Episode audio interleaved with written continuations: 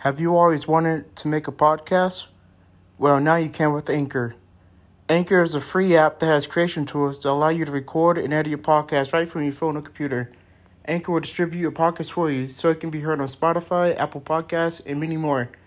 You can also make money from your podcast with no minimum listenership.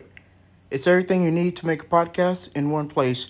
Download the Anchor app in your App Store or go to anchor.fm to get started.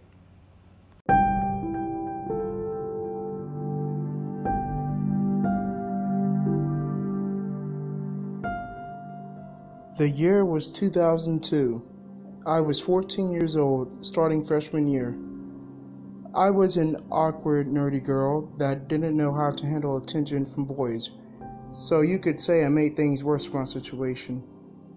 I had a knack for making friends with the weird people no one liked, but I tried to be friendly with everyone I met, so it wasn't a big deal to me. Unfortunately, that was my downfall. Clubs were a big deal, and they actually had an anime club, so of course I was all about that. First club meeting, I sat next to a couple of friends and soaked it all up. I thought I was finally with my people. Then here comes Stalker Kid.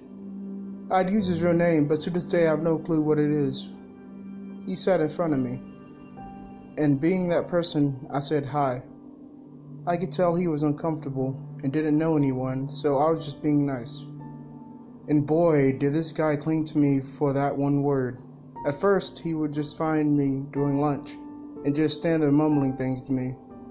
He had such a soft voice, high pitched, mousy little guy that you just felt unnerved when he spoke to you.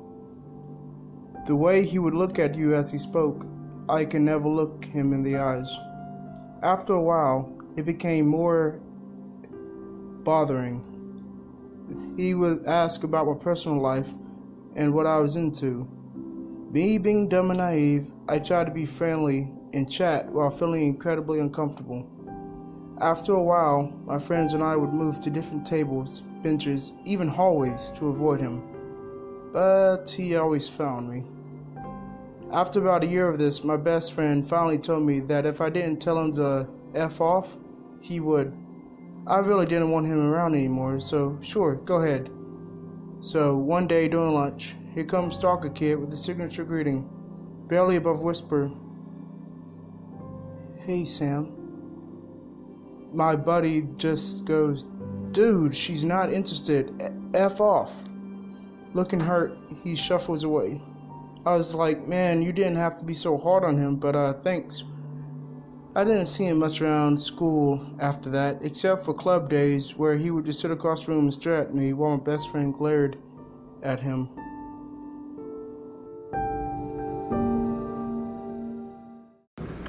While every shelter pet is unique, some love a good game of fetch, others would rather snuggle together on the couch. However, there is one thing they all have in common they're all pure love. Right now, millions of pets in shelters and rescues across the country are waiting to be adopted. If you're thinking about getting a pet this holiday season, make sure to visit the shelterpetproject.org. Brought to you by the Ad Council, Maddie's Fund, and the Humane Society of the United States.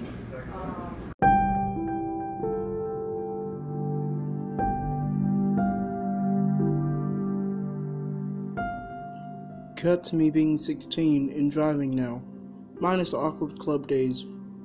I didn't really notice anything from him. That is until an old gray beat up car started parking next to me, extremely close.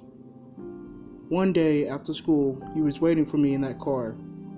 He started asking me how I've been, what about prom, all that stuff. I was trying to rack my brain on how he knew that was my car, unless he had been watching me before and after school. I started getting there later and leaving later to avoid him because he was like clockwork. Finally, a boy I used in elementary school was walking out with me and made a comment about how that guy is always next to my car and asked if he was my boyfriend. I immediately said no, and he's always following me around, and I hated it. It was really starting to freak me out. Bless this guy, because he walked right up to him and scared him off, threatening if he ever parked near me again, he would kick his ass. I figured maybe that was enough to keep him away. So again, there was a small space where I would hear nothing of him except for my friends who had classes with him telling me how creepy he was. One friend had art class with him and said he would draw naked women constantly in his books. All big, busted, sexy pose women. Classy guy. Junior year is wrapping up, and I started ta- taking my BFF, Phil, we will call him, to and from school. He was on my way, so I figured why not. At some point, Phil started noticing that little gray car was always heading the same way after school and made a joke thinking what if the stalker kid lived next to him. Small world, right? I could only be so lucky. One day, as per usual, little gray car was following us, so we took a detour. Sure enough, he was with us every step of the way, and it was no longer a joke. We both started freaking out. I pushed like gas pedals as hard as my foot could push it, and nope the fuck out of sight. I went home and told my mom everything, because at this point, I knew this wasn't normal.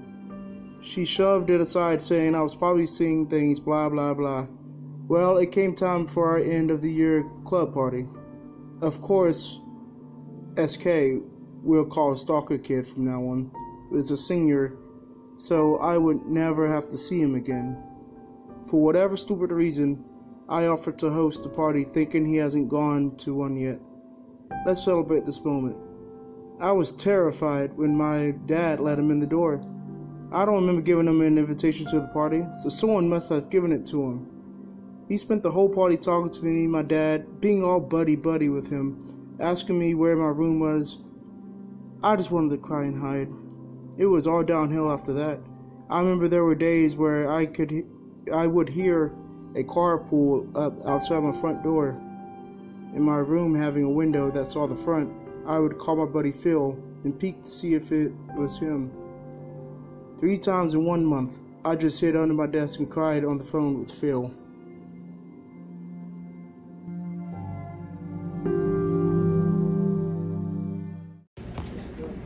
Buzz driving is drunk driving, and if you need to do something to feel okay to drive, you're not okay to drive. Did you know over 10,000 people lost their lives due to impaired driving fatalities in 2017? Enjoying a night out and find yourself oversharing or taking too many selfies? The answer is yes, then you're noticing your BuzzFeed warning signs. These include over-texting, taking too many selfies, oversharing, chugging water to sober up, turning the music down to focus, chewing gum or popping mints, eating snacks to soak up the alcohol, drinking coffee to sober up, splashing water on your face, or doing jumping jacks. When you spot your BuzzFeed warning sign, call a cab, call a friend when it's time to go home. Just don't drive home. A message brought to you by NHTSA and the Ad Council.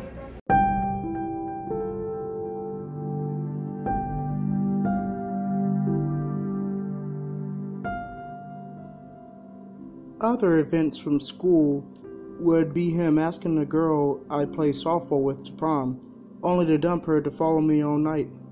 This includes to the after prom, where I never saw him in person. Our high school had a radio or t- radio slash TV channel for kids to run, and during prom there were record us going up the stairs and playing around the gym at after prom for the parents to see their kids having fun. Took one of my friends to point it out, but it showed me playing DDR for a while against my friend Phil, and Stalker Kid was standing right behind me watching for a good five minutes. Never knew. And the one that still creeps me out to this day is graduation for his class. Our classes were so big, they did a day and night ceremony where all the students had to attend the day one. I was scanning the crowd to see my friends who were graduating when I saw a hand wave as I passed by. I looked back, and of course, it was Stalker Kid waving at me. How he picked me out of crowds of thousands, I will never know. 2006. Senior year was great. No signs of creepy Stalker Kid, to the point where I kind of forget about him. I graduate, I choose a college in town, get a job at a local retail store, and move on. Life was beginning to be normal. I work the gaming department, so you get the weird rando randoms once in a while. One that I saw a lot was this little Mexican guy with glasses. This part is so important, I swear. Who never purchased anything, but would just walk around from time to time. Then, this motherfucker, stalker kid, comes strolling in the doors and walks into gaming and just talks. I asked how he knew I worked here. He says his friend saw me and knew we were friends. I tried to radio for help over and over for someone to come and get him out. Finally, a big guy from computers walks by and asks for my help in the back. Once he pulls me to safety, I tell him everything. From that point, security is aware and is told to watch for this guy. Of course, he wasn't going to do anything physical, so all they could do for me is watch out for him. So every time he came in, they would walkie talkie me, and I would dip back to the warehouse. I started seeing his friend, who we call Ninja Friend, NF now, constantly, and all he ever did was walk around on his phone.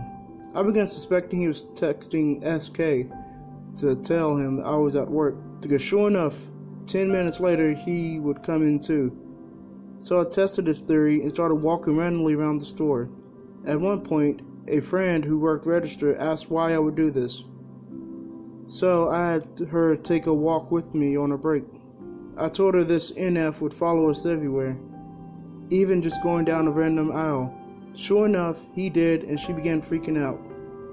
A few minutes later, I told her my stalker would walk th- through those doors. Again, sure enough. So I'm making my way to the warehouse, and out steps Ninja Friend from an aisle and says, She's right here. I just stared at him. Like, who the hell do you think you are? SK walks up behind me and asks why I'm always running away from him, and oh, he lost my number and asks if I could give it to him again. I say, knowing damn good and well I never gave it to him, sure. I go to the warehouse, right? This is where I work. Don't ever come here again. And hand it to him, glare at his friend, walkie security about him, and sit in the warehouse and break down.